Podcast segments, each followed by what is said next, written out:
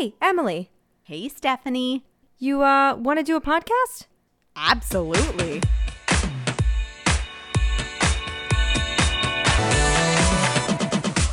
Welcome to Cycle Chats, a podcast to destigmatize what it means to be a woman. This is episode 26, The Big O. On today's episode, we're speaking with a sexual healer, somatic psychologist, Reiki master, and certified erotic blueprint coach who is on a mission of sexual healing by fusing prosperity with pleasure, the badass fairy godmother herself, Dawn Wild.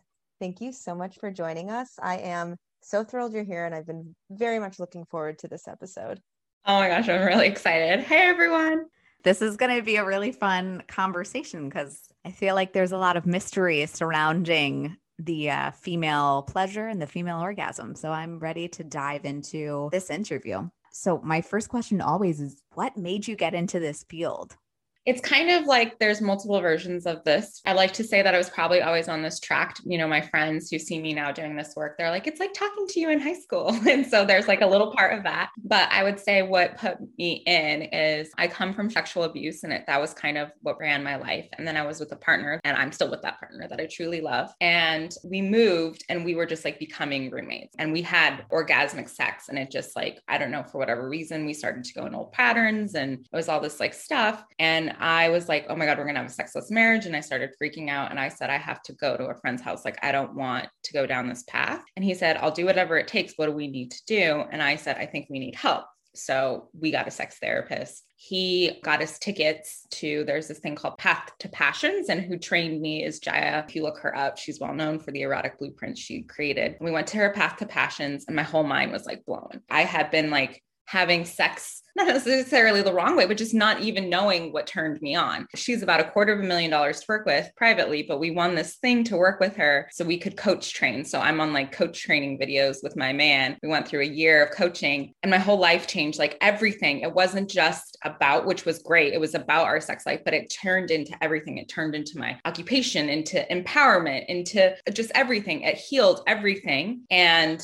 it's kind of like a chicken and the egg. I already had done a lot. So was it the thing that you know, was it just the last thing or was it the thing that I always needed or whatever? But it really worked. And I was like, oh my God, like this, this is what people need to be doing, at least for me. You know, there's so many paths to take. Yeah, people don't realize how important intimacy is, not just sexually, but where that leads to you with your partners. And like you said, you're you're still with your partner. And the greatest thing I heard was he said, What do you need from me?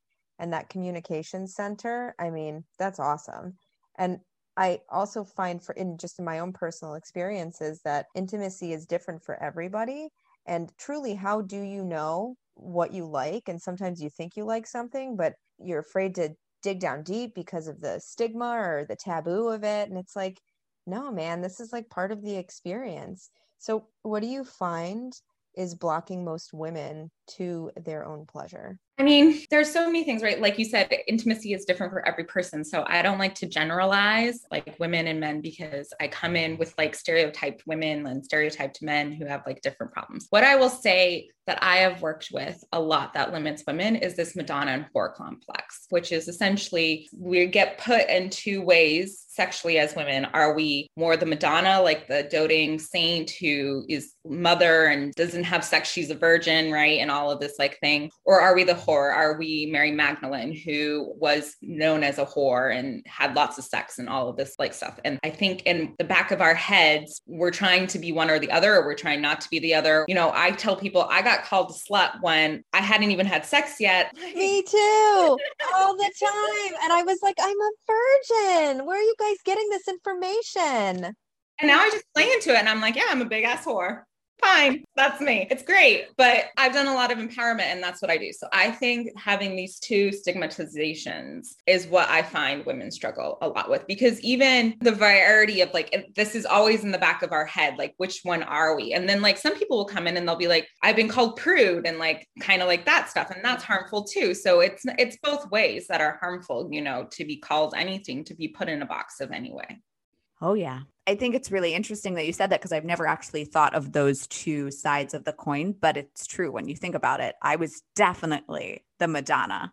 And then I had a friend in college that was definitely Mary Magdalene. That's a very interesting way to look at it. And I'm sure most women, in the back of their minds, without even realizing it, are categorizing themselves as one or the other.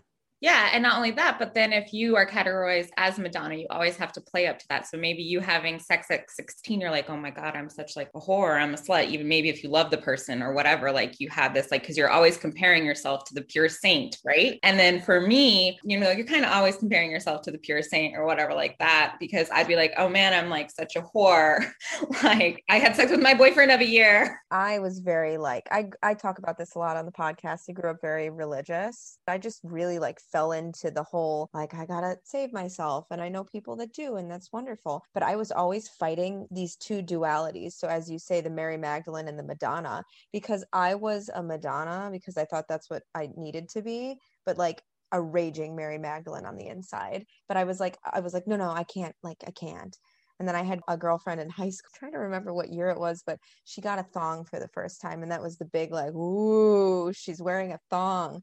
You think back to it now because I'm, I'm almost 30 and I'm still discovering parts of myself, like what I like sexually, what I'm interested in. But when you look back on it, you're like, God, all those years I spent like fighting this, not even outer factors, but you, it's like the internal struggle of it. And that mental game, like Emily said, that mental game it plays on you is really, it can screw up relationships too because you're like where do i fit in and how do i so when you're coaching and these women come in where do you start breaking it down? So I'm trained in a lot of different modalities, and I essentially have found the best way to do it in a really quick process, which I call transformational somatic healing and integration. But it's like Jaiya stuff. It's like I had therapy stuff. It's like all of this parts work, all of this stuff into one. And that's where I go. But I would first say that what I try to do, and it's something Jaiya did to me, was like come in to me. There is unconditional acceptance. A lot of people come to me with like, and this always blows people's mind, but it's like, first time I kissed my cousin, I was five. And I'm like, that's okay and they have all the shame. You know, I have so many people are like, I, you know, me and my brother, we were looking at each other's private parts, and I'll explain why this happens. And they come in with all of this like shame and guilt. And I'm like, there's nothing in this world that you could tell me that I would shame you for because we as a society shame each other so much, again, put us in each other's boxes. And so I'm like, you are not broken. You are not wrong. There is nothing in this world that you could tell me that I wouldn't be able to handle. And it's true. I've never had anyone tell me anything that I couldn't handle. And if I couldn't, I would keep it to myself. I have my own therapist, I have my own coach, I have my own thing, and I would figure out how to help this person. And that's what it helps to be trained and certified and all of these things because you learn how to process your own and not put it on someone else. So, anyways, that's where I would start with the person. I'll tell you those things. I know we might be getting off topic, but it's just fun for people to know. So, this is science based. In utero, there are pictures of babies who are masturbating. So pleasure is pleasure. It, it, doesn't matter. And then there are spurts in our lives when we are more sexually charged. And one of them is two. And two is like when they're like, what's that? What's that? What's that? You know, one kid, like I had boobs and his mom was a little more flat chested. You know, she wouldn't mind if I like said this. And he punched my boobs and was like, why are you, are you always wearing these? Like they're just like, what are these things? You know what I mean? And then five and seven, we have another one. And this is when you catch people playing doctor or showing each other's private parts or like all this like stuff is a five to seven really interesting. And parents totally freak out and they're like, oh oh my God, don't do that. And then we walk with that, right? And then we have all of that shame that comes with us. And so I'm usually starting at inner child work, some sort of early memory is where we're, we're probably starting. And that's so interesting that you say that because we've talked to other people before. That inner child, I, I guess theory is the only word I can think of. But if you break down all of your neuroses, the things you struggle with, your guilt, your wants, your desires, I've even like started doing the child work where you trace it back to childhood and you're like, oh my God, it all connects.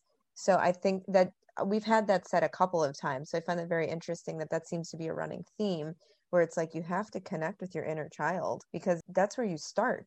That's where you start developing the eyes and the lens in which you see the world, how you experience things. And so if you're experiencing some sort of pleasure and it's explained to you that that's bad, no, no, we don't do that, you're going to continue to think that what you're doing isn't inherently built into your systems, that it's bad. And if you do it, you're a bad person. I mean, you see that a lot with my religious upbringing, that was something that I noticed. Was very guilt based. Yeah, very guilt based. And also it's it's in a world, right? Because you have to check is this person, is this child being sexually abused? You know, and I always say, like, of course, check it out. But there are just sometimes, but you can do it in a calm and rational way. You can do it like, okay, like even with the whole like kissing the cousin thing or whatever, it's like, okay, listen, our kisses are to ourselves. If you want to kiss, you can kiss your teddy bear in your bedroom, but we don't do that with our cousin. But it's okay that you did. It's, we're learning, we're growing, we're learning, you know, but you do it in this calm, rational way instead of like, incest. And look, it's like, I'm five. I have no idea what that means. And also consent, right? Maybe the cousin didn't want to be kissed, you know, and then they have that thing. And then they come to me because they're like, my cousin kissed me. And it was like shocking moment, you know, because the c- consent is huge too. And, and, and learning like a lot of things I do. So I worked with kids for a lot, a lot of my life and I was a babysitter and the nanny and stuff like that. And a lot of things I do is, and it's something that we don't do in this culture is I ask kids if I can hug them. And if they say no, I say, thank you for taking care of yourself. I love that that's so so so good because I think we often oh that's just your uncle go sit on his lap. My mom was very big on you tell me if somebody is making you feel uncomfortable. I don't care who they are it's just training because we can do it when we're young, right? We like, and it's stuff that I learned, right? I learned this. Thank you for taking care of yourself is another past passion things where we ask for consent. Can I hug you? Can I talk to you? Can I, you know, all these like things. And then it was something we did in the beginning of our relationship because I'm something, and we can get into them or not, that I train is the erotic blueprints and I'm an energetic. And so for a long time, I have been overriding my energy and saying yes and, and not saying no to things. And so we had to like retrain my energy to say no or yes to get very clear. So my partner, who I'm with, we're going on six years together. We're about to be married. We started very simply where he would have to ask, hug me, hold my hand, kiss me, all of the things. And I had to check in my body. And if my body said no for whatever reason, right, we're in a relationship, but I'm allowed to say no. And if my body said no, I would say no. And that was like retraining something that I had lost a long time ago. And I'm grateful that I'm with a partner who's down for that ride. Yeah that's called ha- having a healthy relationship. We have uh, well i wouldn't say we just i think we all know somebody who when they talk about the relationship you're like that seems really unhealthy what you're doing. Please stop. And they're like no no it's fine. Everybody's like this. You're like no and we're so used to dysfunction i think as women and like in relationships that when we finally get a good relationship we're like is this how like we were actually supposed to be treated? That's wild and it's like a foreign feeling. My partner now is fantastic. He's really big on if it's something i want to do then you know he's not an aggressor. He's very gentle and that's important to me because you know i've dated guys who were extremely aggressive and it was like you'll get used to it and don't worry about it. And it's like well i'm telling you i don't like this so now this isn't really feeling like we're both enjoying this together. Yeah. And I also want to say that some women do like aggression. Like I like a little aggression too. What we say was, I don't want to yuck your yum. Like you can also be a woman who's like, well, I do want somebody to pound me to town. And that's totally cool too. but it's about getting clear about your guesses and your no's. Can you explain a little bit about the erotic blueprint? Because we keep talking about it and I just kind of want to get a little bit clearer on what that is. Sure. So I always say it's similar, but not the same to we have five love languages, right? We we've heard of the five love languages. Jaiya created the erotic blueprints. She's a sexologist and she worked on like lots and lots and lots of bodies and essentially like figured out and it's people, right? It you know, we kind of genderize things, but they're not gender based. There are five and they are called the energetic, the sensual, the sexual, the kinky, and the shapeshifter. And she realized that we all type out. And then it's type like it's our first one. I always call it the gatekeeper. And I always say that one needs to be stimulated or satisfied or pleasure to get into the, any of the other realms. So for me, the energetic is my first, which is like tease anticipation yearning, right? Wants to want. And I, I don't want you to go directly for my boobs. A lot of guys go get right to the biz. I have to say that, that that's my husband. I have to tell him to stop. I'm like,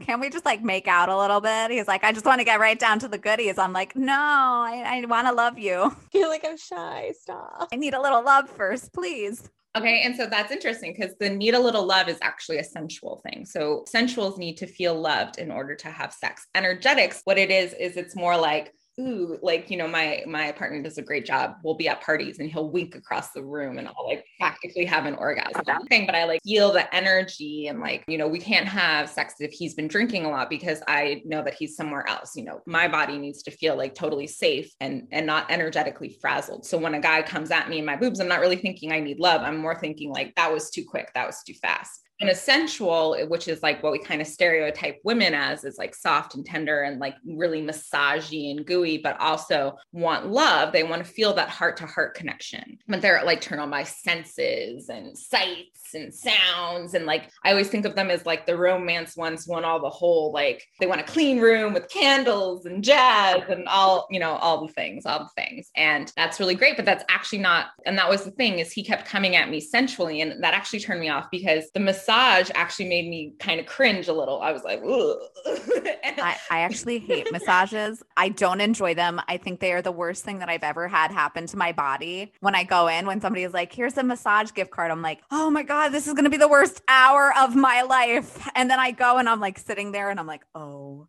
God. People don't agree with me a lot of the time, but I will take a facial over a massage any day. I've actually traded in. I'd be like, Do you offer facials here? And they're like, We do. And I'm like, can I pay the difference? I really don't want a massage. And sometimes they'll say yes. But it makes me sleepy. It doesn't make me turned on. Like, you know, him winking across the room turns me on. Him massaging me, I'm like, ooh, let's take a nap. And that's the difference because there are things like I also like to like have a nice dinner and roses and all the you know I do the baths like and stuff like that but that doesn't like that makes me feel gooey and yummy and warm. It doesn't make me want to jump your bones. And that's the difference with the erotic blueprints is like what makes me want to like jump you?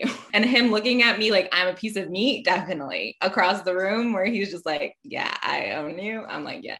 I'd order on the menu every time. It's dessert before dinner, baby you know, when I do work, we do the scaling one to five, and you want to get to like the threes and the fours and the five, and anything that's below a three, you kind of don't want to do again. We've been there. I'm having flashbacks. I'm like, oh, God. I think it's so lovely that, you know, because I remember the first time I had sex. I'll never forget it. It's just like something that I think is ingrained in with every woman. But I had a really interesting time after my first time having sex. The man, the boy who was then a boy, probably still a boy, but it was interesting. It was like something happened in his body. It was also his first time. And I don't know if this is like scientific or what, but he totally, like every two weeks, we would go through the same thing. He would be like, I don't like you, get away from me. And I'd be like, oh, okay, sure, no worries. I, will wait for you. I'll, I, I love you.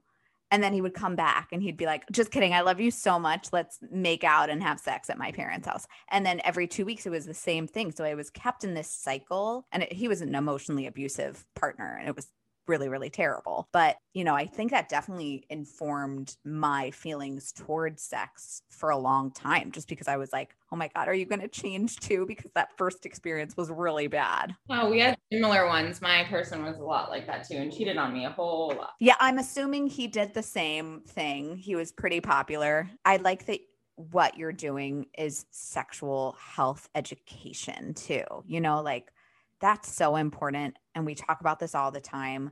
It's things that we should learn in health class that we're not learning. It's just they're being surpassed. You're not having this conversation with your parents because it's uncomfortable, whatever it is. So it's just becoming normalized instead of really being educated so that it is normal to be sexually educated about your body, about your wants, about not stereotyping, not putting yourself in the box, explore all of this stuff should be normalized so that people can feel free to explore themselves and their safety in the bedroom. I think that's really important that's a good part of my thing is I'm like the sex education and I actually am going to do it. The sex education you never had. And I'm assuming like like there are some people who are like, "No, I got taught all the things." And I'm like, "Wow, like that's freaking awesome." like, yay. But most people are like mind blown by the simplest things, like just mind blown and they're like, "What?" And I, and I was mind blown too, you know. I'm coming from a background up into my recent partner. I didn't never talk about sex with my partners. We just like had it. We never talked about it. I could not tell you for the life of me what turned me on. It was kind kind of like in the dark. Like sometimes it worked, sometimes it didn't. And now there's like so much conversation in my relationship and it's so normalized. Now I can't even remember why. Like I was like, why didn't we talk about it? Like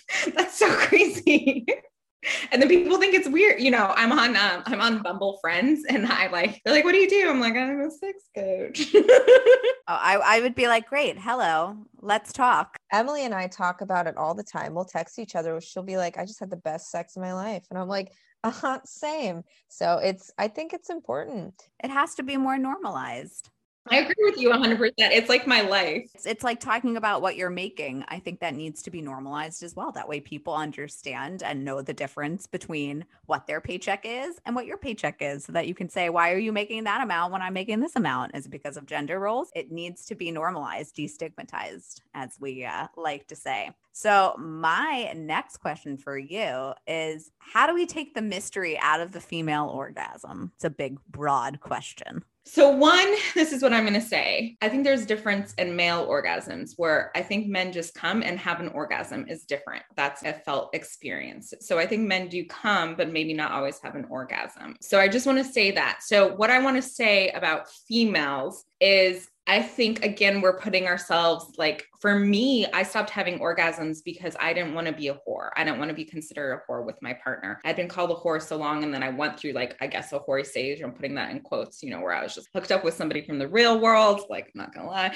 That's a different episode. so like I went through that phase. And then all of a sudden I found the man of my dreams. And all of a sudden I was like trying to be this like saint. But he's like, let's let's have the saint outside and the, the sinner inside. And like, you know, like he was like ready for it. And so I think we run up against that. I know because I'm an energetic that if I don't have an orgasm, that it doesn't, I think we think there's some shame around that. I'm not going to have an orgasm every time. I don't know if you guys do. And I can still have a freaking blast and still be in pleasure and still be in joy and still have a whole moment. So I think one thing is we need to stop saying like you have to have an orgasm. Like that's the end goal, that's the end game. Mm-hmm. Like I say let's go for a journey, let's go for a ride. It's not about the end game. So I think we focus too much on the end game. I think as females we focus. I think we come in and we're like, "Oh my god, am I going to have an orgasm?" I think there's just too much focus on the end game. So don't focus on the end game. Like enjoy the ride. It's great. I personally cannot just orgasm from penetration sex. I have to have some sort of stimulus. And for me, stimulus is energetic. So, like, we talk in my relationship, like, he's like, I have an energetic cock and I can feel his energy coming into me. And then I think about like having sex with the planets. And like, that's what really stimulates me. You got to find your thing. Everyone's different, right? I'm sorry. I love that I love that so much. I asked this question at the end about like where to find you and all that because I've already looked at your website and I'm like, God, when we're done with this interview, the amount of like, because I've been reading in, in bits and pieces and I'm like, I I want all of it. I'm interested because think about it we have such a narrow view of how we see the world i mean outing myself recently i was like i've been thinking of the solar system and the stars when i have an orgasm yeah, I think about birthing new planets when I have an orgasm. Yeah, that's so freaking cool, man. Just like out pops like the new moon. Hello. I birthed the pink planet and it has like five moons. So, like, I'm all about it. So, that's an energetic thing. For someone else, it might be like, I need like clitoral stimulus, or I need to like feel like, you know, some sort of like sensation or some kink. I need some like slapping, or, you know, something that also really turns me on because I'm kink second is if I'm going to show you, I'm going to scratch and then I pet it with something furry. And that really like turns me on and stuff like that. So, we all have things. And so, I think instead of like, there is only one blueprint and it's sexual and it can be male or female or the thing is is i myth bust all the times because who comes to me is males who have a lot of shame because they're more like energetic sensual and women are like attacking their penises and they're like ah and then they think they're not a man because it's not turning them on. And I'm like, no, this is the thing. And then women are like feeling lots of shame because they just want to go to Pound Town and they're like, oh my God, I'm supposed to be all furry and fuzzy and stuff like that. So there's lots of like shame and lots of myth busting that I have to like break. But it's like really just finding what turns you on. And this is an exploration. When people come to me, I, I give them like a menu of all the different things. And I say, we're looking for your no's just as much as we're looking for your yeses and to celebrate them both instead of getting, I think we get caught up and like somebody says, no, I don't like that. And all of a sudden, right, we're like, ah, and instead of be like, yes, we found a no, I'll know not to do that. That's awesome. I love the way that you're talking about this because I think it was our second interview that we had with Carrie, who is a dating and relationship expert. And she was talking about dating, like, use it as practice And I had never heard that in 29 years of living. I was like, that is an awesome way to look at it. So you're basically saying the same thing practice makes perfect. Practice different things, try different things, explore different things, explore yourself to really find what makes you happy, what brings you joy and then celebrate it celebrate it. I think we find the thing and then we're like okay now the next thing. And i'm like you know it happens all the times where my clients they like accomplish something. They came to me they accomplished the thing. And they're like okay but now i and i'm like no we are going to celebrate. We have climbed the mountain. We have reached everest. We're going to have a party. And that i think just is a general in life too how many times that you achieve something and instead of celebrating it you're now like okay well what's the next step? Well take a breath you just did a really hard thing. Celebrate it. Be excited for yourself. You like accomplish something that if you were to go back stand from a past lens so to speak and look at where you are presently you would have been like oh my god that's so far away. It's so hard to achieve. And you did it. So be proud of yourself.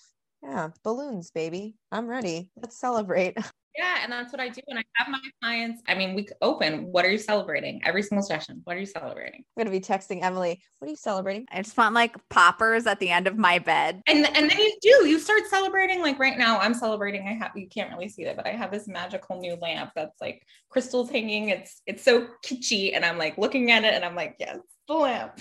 Yeah, it's learning to appreciate the tiniest things, and that not only sexually, but that I think plays into the real world as well. I mean, people don't realize how connected all of your everything's are. And that's why I said I was I was going in for a reason, right? And everyone comes to me for a reason. And then it stemmed into everything because now I celebrate everything. I'm not just celebrating like when me and my man have orgasmic sex. You know, I'm celebrating like my lamp and I'm celebrating like being on this podcast with you and stuff like that. I'm celebrating everything. And then when we celebrate, because I also do manifesting work, or I like to call it femifesting, we're celebrating that up levels our energy. So if you're constantly like living in this thing of like not celebrating and going and going and going and going, then you're going to stay in that energy. But if you're like, ah, I did the thing, yes, yes, yes, yes, yes, yes, even when you're saying no, right? You still have the vibration of, I found the no, I found the no, I found the no. And then you can just have more and more and more and more fun. Boundaries are so important and especially energetic boundaries. I was just telling a woman I know, I was like, you need to learn to draw energetic boundaries. She's like, I do draw boundaries. I said, no, no, energetic, very different. I said, it's easy to say no, but say no with an intention behind it because I find she says yes for things even when she wants to say no, and it's at her own expense. And then I see her getting stressed out, and I'm like, you have to learn to like I'm a big yes person. I think we hear this a lot with women. Yes, yes, yes to everything. And the first time I was like, mm, no, this doesn't make me feel good. I felt really bad that I was saying no because I was like, oh, I'm going to hurt someone's feelings. And then the more I started to do it, I still feel a little uncomfortable doing it. But there are times where, like, even with Emily, I'm like, hey, girlfriend, can't make it tonight.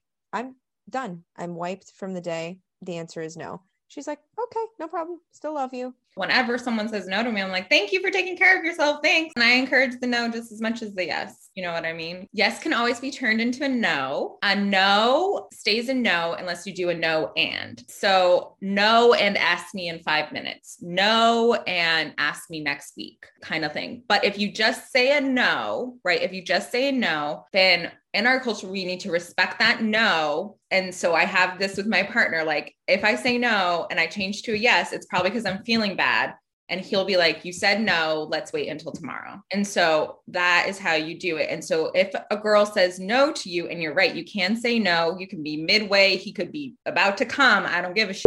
And you say no, and he pops out and be like, Okay.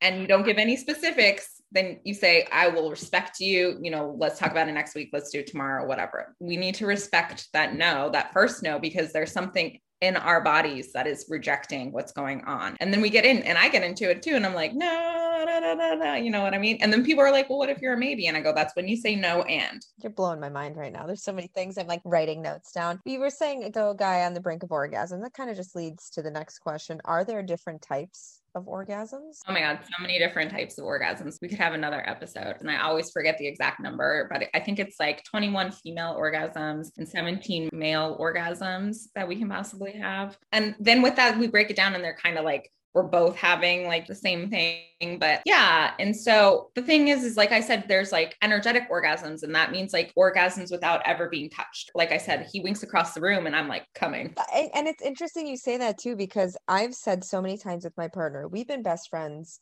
since we were in high school. He saw me date guys, I saw him date girls. I met some of his partners, he's met some of mine. I always say one day, but there was like a trickle of events that led to me going, "Oh my god, I think I'm in love with him." he's like, "Welcome. I've been here forever." But I always say that I feel so close to him when we're like holding hands or like when we kiss like sometimes that feels more intimate to me than the actual act of sex does i feel less alone which is kind of nice i'm like oh my god there's a thing there's like a there's a whole group there's a whole world, my friend. I have to like remember, and that's what my partner was just saying to me. He's like, you have to remember that like not everyone thinks the way you think, you know? and I'm like, well, I'm trying to weed out the riffraff. so you have that glow all the time. I mean, but it makes you feel good. It just all of that makes you feel good. And I think that's it's also acceptance of self, right? I think for people to accept maybe some of like the kinks that they have or some of the sexual preferences it's all on a spectrum. That's something I'm even learning. It's all on a spectrum, and you could feel a little bit more masculine one day and a little bit more feminine the other, and it all lives and ebbs and flows, and you find what you like. Like you said, now I'm going to start saying you celebrate the things that you don't. Don't beat yourself up if you enjoy a toe being put into a mouth. No. And I mean, there are some kinkies. I'll tell you one of my kinks that everyone just thinks is hilarious. So, one thing that I really want to do that I have a huge fantasy about is I want to be a plant. I want to be a costume. I look at costumes of plants or whatever. And we're, we're going to have a plant party, but like plant and farmer party where like with my plants, I like decorate them and I talk to them and I like dote them and I put them in the sun and I'm like, give them Reiki and I'm like obsessed with my plants. My plants are my babies. So that's how I want to be treated. That's no penetration. And everyone just thinks that's like so weird. And I'm like, yeah. And so kink, when we talk about kink, is anything taboo for you. Now, there are totally people who are like BDSM, like whips and chains and make it rock. Totally. And I'm all about that. Like everyone, no yucking your yum. If you're not hurting anyone, if there's consent, great, have it. But I also like people are like, well, I don't know what this is. Anything that makes you feel a little edgy, a little, a little like, oh, I'm a little naughty, or this is a little like that is a kink, and it's okay. oh my god, I love that. Yeah, don't yuck somebody's yum. And like I said, if everyone's consenting, if it's all agreed upon, if we've done the whole thing, then why are we shaming anyone? I don't have to do something that I don't want to do. But if these two people are doing something that they both agreed upon and it makes sense for them, then who am I to judge? But society needs more of that. Because there's a lot of stigma. There's a lot of stigma around kink communities. And again, I use taboo because that's my word I go to, but anything that feels a little naughty, a little taboo, there's stigmas around it. And I think they can be very harmful. And especially, you know, I would think media displays kind of the more intensified versions of some of these things. But I've been so fascinated by that as I got older. And I did a lot of my own research and I found that there were, there were rules and boundaries and like there's aftercare you don't just come in and start beating the shit out of somebody and it's like take that you stupid pick but the minute the play is over you have to like there's aftercare to it for the dominant or for the, the, submissive. So not everybody thinks like me like us. I wish more people would take the time to research to see. What you're seeing in 50 shades of Grey is not the reality of what actually is. And even in 50 Shades of Grey, they do do a document, but mostly in the kink community, you have a contract, you have agreement, and you do, right? Aftercare is a thing. Specifically, you know, you talk about it even in relationships, even when you're not having kink. Okay, like I need to be cuddled for at least 10 minutes before we're like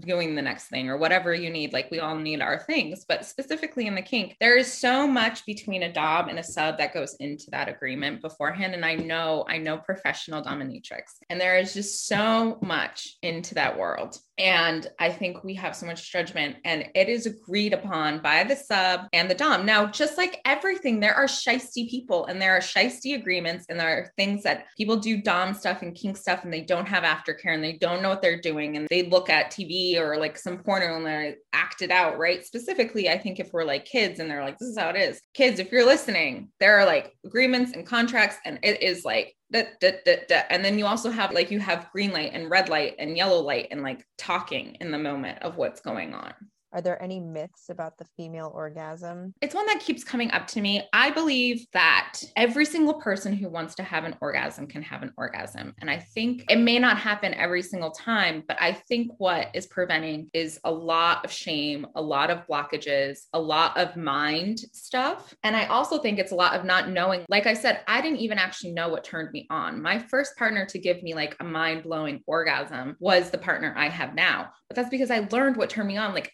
I think I say this, and one of my boyfriends is going to be like, "Oh my god, well, I didn't even know how how could you know how to give me an orgasm if I don't even know how to give me an orgasm?" so like, like that's just not like fair. So I think what I'm saying is, if you want to have an orgasm, I totally think that can happen for you. I'm more about, are you having pleasure? Is this pleasurable for you? That's what I'm focused on. I'm not really focused on, are you having an orgasm? I want to know, does this make you feel pleasure? But that's key communication, education, all of this stuff Steph and I are trying to do with this podcast. That is what it is. It is education based so that people can walk away with the knowledge, knowing that they're not alone, that they can dive into this stuff without it being taboo. It's just creating a world where we're communicating with one another instead of putting ourselves all in different boxes and saying nope. And feeling empowered to ask for what you want yeah which leads me to my question of what does women empowerment mean to you dawn? So i am a person who has had a lot of women tear me down and i'm not gonna lie i haven't always been perfect. I've also teared women down so i always want to like call that up. And what i learned more is again we're going back to this thing that i'll just say over and over women empowerment is when you are celebrating and not shaming that woman. Don't yuck her for her yum, right? If it's not harming you, if it's not hurting you, I think we have this thing as like bringing each other down instead of lifting each other up. And that's what I'm all about. Doesn't mean that I have to do whatever that woman is doing, but if it's something that is accelerating her, is making her feel confident, empowered, is giving her joy, then I'm going to celebrate her. I'm going to uplift her. I'm going to be like, yeah, yeah, you do that. I always say, if you're going to get along with me, if you're shameless, like I have done horrible, horrible things and horrible, horrible things have happened to me. And I'm just like, I'm not playing the shame game anymore. I think we all need to kind of remind ourselves of that. We always say perfect doesn't exist. Yeah, it's just a word. So, my last question for you, Miss Dawn, is what advice would you give your 15 year old self? Oh, my poor 15 year old self. Man, I would say definitely break up with your boyfriend. We've heard that one before. I needed to break up with boyfriend. Don't do boy. it, girl. It's not worth it. I would say if it's 15, because I had sex when I was 15 going on 16, I would say break up before you have sex with that guy because he just made me feel like he was just like the worst. Sorry. No, don't be. He's the worst. We don't even know him and he's I will call him out, Doug. You were the worst. You made me feel like such crap. Oh, I would just say that. And then it's something I tell people now, and it's kind of hard because, you know, I'm in my 30s. So, you know, people want to find their people, but it's something that I wish that I had known you're going to find your person. It's going to make complete sense when you find your person. And until that, have fun. Do go out on dates. Just enjoy, again, enjoy the ride. I think we're trying, like forever. I was definitely one of those people who was trying to get to the end game, trying to find my soulmate, trying to find that person, trying to find, and I wasn't enjoying the ride. And now I'm laugh about the people I dated. And I was like, if I was just like, yeah, this is fun. It would have been so different. Oh, preaching to the choir. My God, sometimes I'm like, geez, Louise, what was I doing? Yeah, so serious. I was so serious. So don't be serious. Just enjoy the ride. Definitely get rid of that first boyfriend. I think that's excellent advice. And I think we could all take it. Build that time machine, baby. I'm ready. No, he taught me a lot of stuff that I needed to know. And I say that all the time. He told me exactly what I don't want in a relationship. And he is how I built confidence in any other relationship is if it reminded me even a little bit of that relationship, I was out. I absolutely adored everything about this conversation. It was precisely what I thought it was going to be and more. I love your website. I love your Instagram. I love talking to you and I want other people to feel that love. So, my question is where can our listeners find you? And do you have any fun or exciting projects we should keep our little peepers open for? So I definitely recommend that everyone goes and right now instantly friends me on Instagram at joyful body with two L's. As far as any projects, I'm really just trying to build my one-on-one clients. I'm doing this thing where I want to see what it takes for somebody to be sexually and spiritual liberated. So I have three month and six months packages and get on a 30 minute call with me. I like to be transparent. I am on the higher end of things. I'm really good at what I do. I will get you results. And so I just want to be transparent with what you're like getting on. But those 30 minutes might just be exactly what you need. And if it's not me, I always say I'm happy to put you in touch with someone I know. Well, you know your worth and you also understand the importance of community. So we support that wholeheartedly. And if those 30 minutes are anything like this podcast, worth it